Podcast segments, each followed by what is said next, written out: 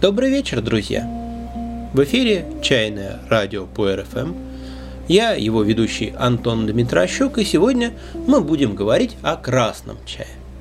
Во-первых, к этому располагают не самая дружелюбная погода и не работающее пока отопление, которые превращают питье чего-нибудь по-настоящему согревающего из удовольствия в необходимость.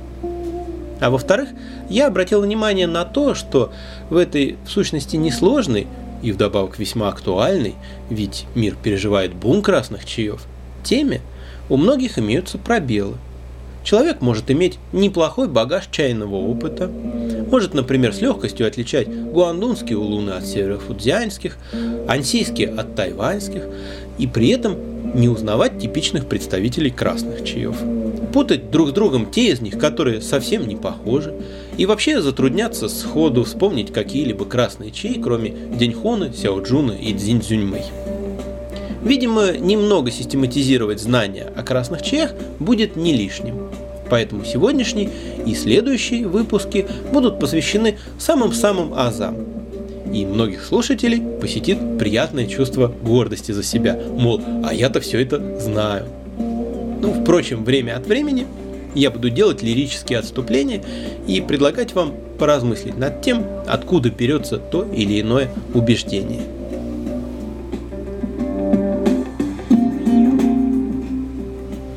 Начнем с терминологии. Красный чай, по-китайски хунчха, это не какой-то особенный экзотический вид чая, как считают некоторые. Тот чай, который в технологической классификации носит название красного, в Европе, США и России по сложившейся традиции называется черным. И в связи с этим не так уж редко возникает путаница. Ее усугубляет то, что некоторые компании зачем-то называют индийские, цейлонские и кенийские ферментированные чаи черными – а китайские красными, хотя это один и тот же вид чая. Вдобавок, в начале 2000-х красными чаями иногда называли улуны, а кое-кто называет так каркаде, напиток из лепестков гибискуса.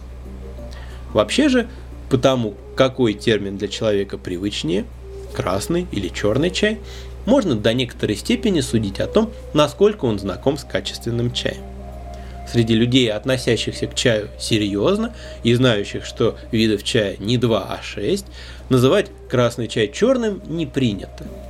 Традиционные китайские черные чаи хэйчха – это совсем другой вид чая. О них мы уже говорили в выпуске номер 9. Что делает красный чай красным?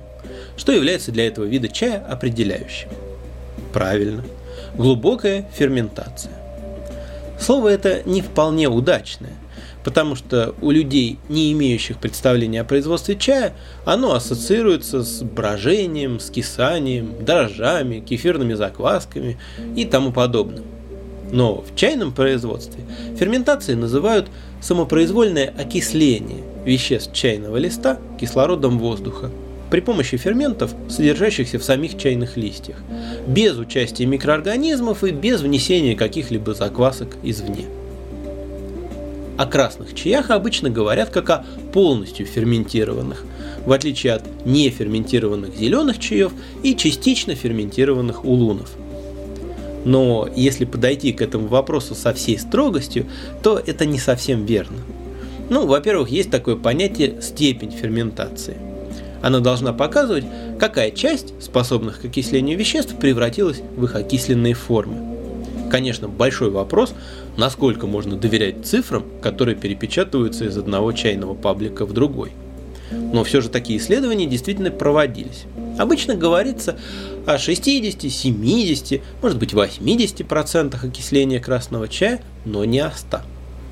А во-вторых, если бы ферментацию красного чая надо было бы доводить до естественного завершения, то можно было бы просто оставить его после сминания на сутки или двое, а потом высушить. В действительности же очень важно определить момент, когда эту стадию надо остановить и перейти к сушке. Если ферментирующийся чай передержать, он сильно потеряет во вкусе и аромате.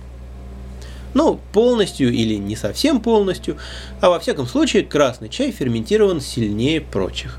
А к нюансам технологии мы обратимся чуть позже, когда будем говорить о разновидностях красных чаев.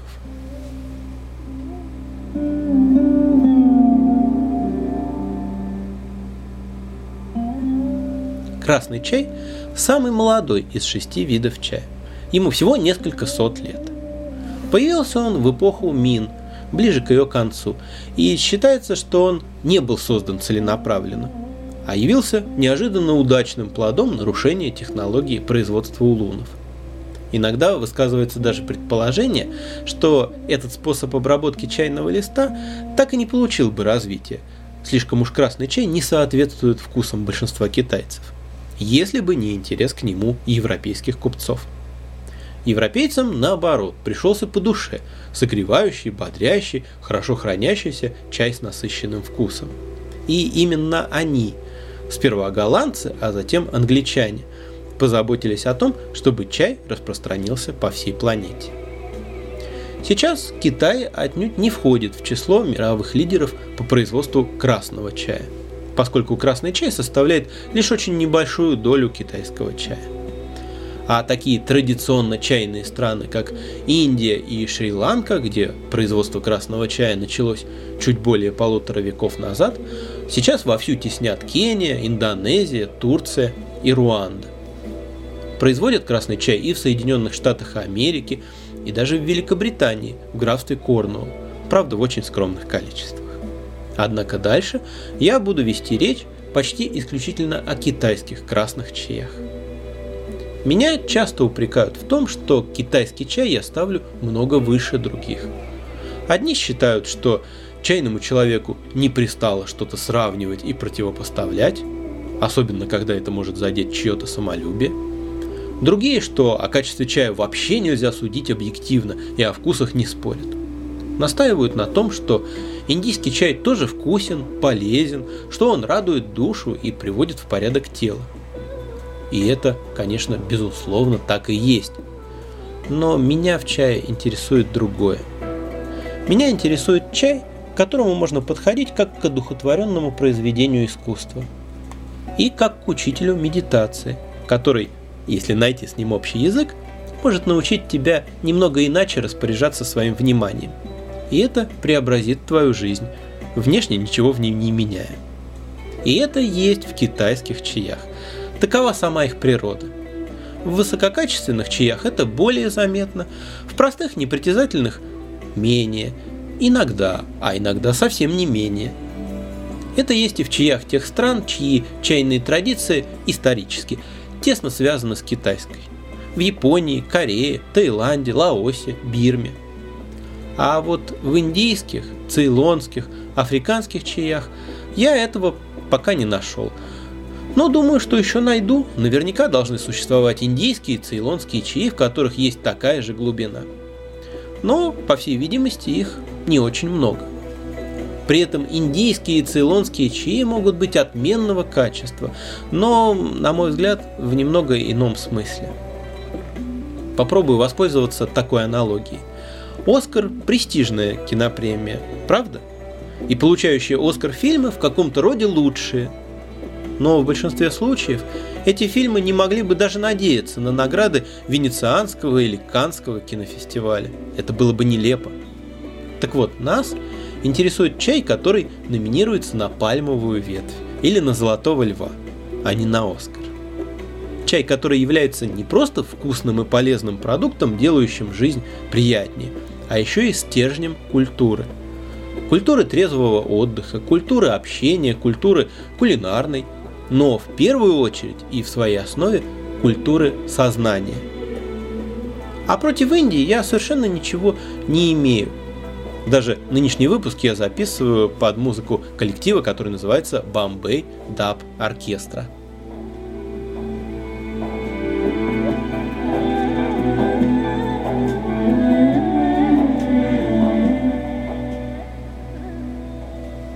Мне кажется, что многогранная и многоуровневая чайная культура, которая способна играть роль школы, если не духовного, то, по крайней мере, личностного роста, может сформироваться лишь там, где чай и выращивают, и пьют. И мы имеем два ярких примера. Это Китай и Япония. Там, где чай любят и не представляют себе жизни без него, но не выращивают в заметных количествах, например, в Англии и в России, возникают чайные традиции, возникает культура, но только культура потребления чая, которая несет в себе намного меньше возможностей. А в Индии, несмотря на полтора с лишним века и огромные объемы производства, чай так и не стал национальным напитком и неотъемлемой частью жизни – мне как-то попадалась статистика, согласно которой чай пьют лишь около 15% жителей Индии, наиболее состоятельные из них.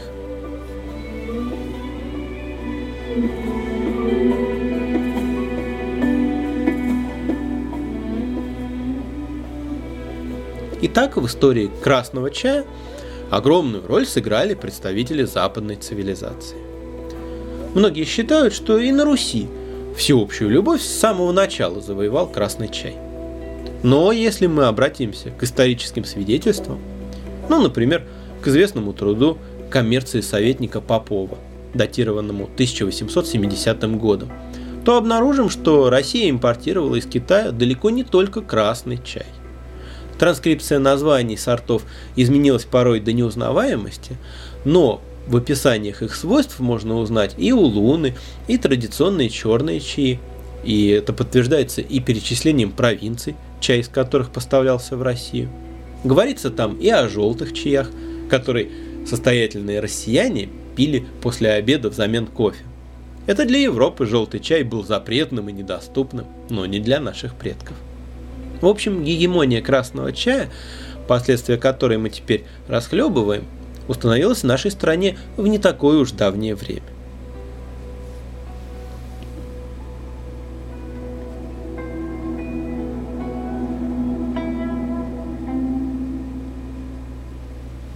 Относительно красного чая существует несколько стереотипов. Например, многие воспринимают его как не самый полезный или даже вовсе вредный. Скорее всего, дело тут в том, что польза зеленого чая и пуэра, наоборот, усиленно и зачастую безосновательно подчеркивается. На самом же деле принципиальных качественных различий в составе разных видов чая и в их долгосрочном влиянии на здоровье нет. Куда важнее уровень качества чая. Однозначно гораздо полезнее пить качественный красный чай, чем паршивый зеленый если, конечно, соблюдать меру и разумные предосторожности, описанные в 10 чайных запретах. В красном чае точно так же присутствуют и антиоксиданты, и полезные аминокислоты, и витамины, и микроэлементы, хотя преувеличивать их значимость не стоит. Очевидно, антиоксидантов в красном чае меньше, чем в зеленом. Ну, как-никак, часть веществ, способных окисляться, в нем это уже сделала.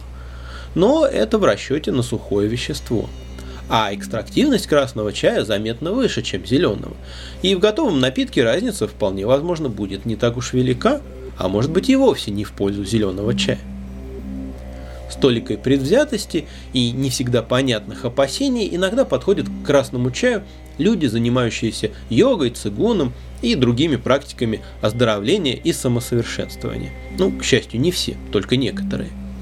С их точки зрения, вибрации красного чая слишком плотны. Что ж, он и впрямь производит впечатление чего-то, условно говоря, более тяжелого по сравнению с менее ферментированными и менее сильно прогретыми чаями.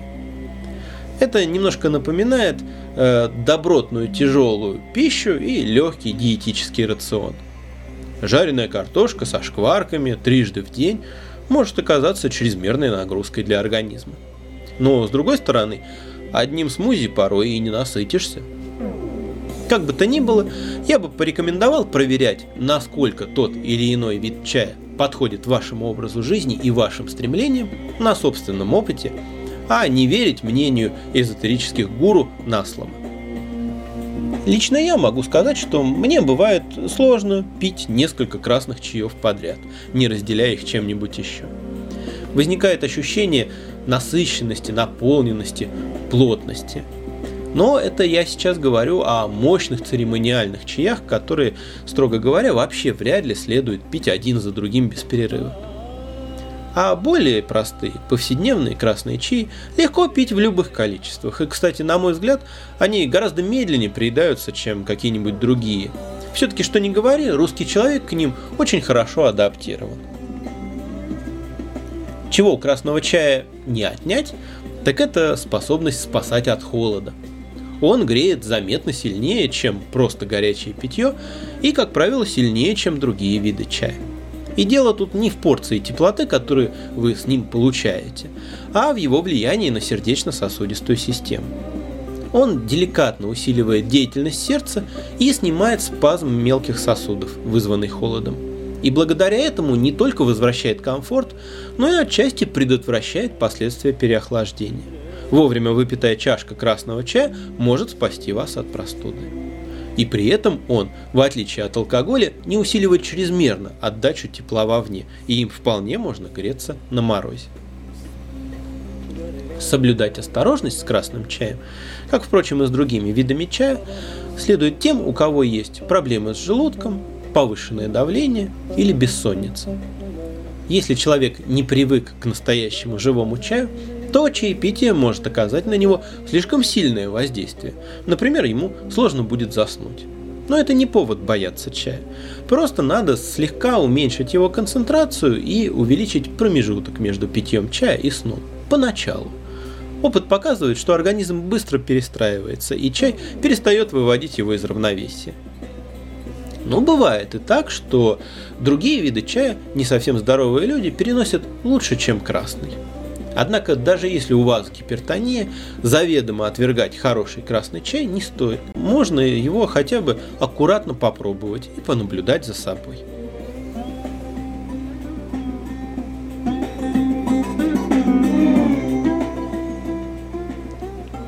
То ли из-за своей привычности и обыденности, то ли по какой-то иной причине во время возникновения клубов чайной культуры в России в конце 1990-х красный чай оказался обойден вниманием.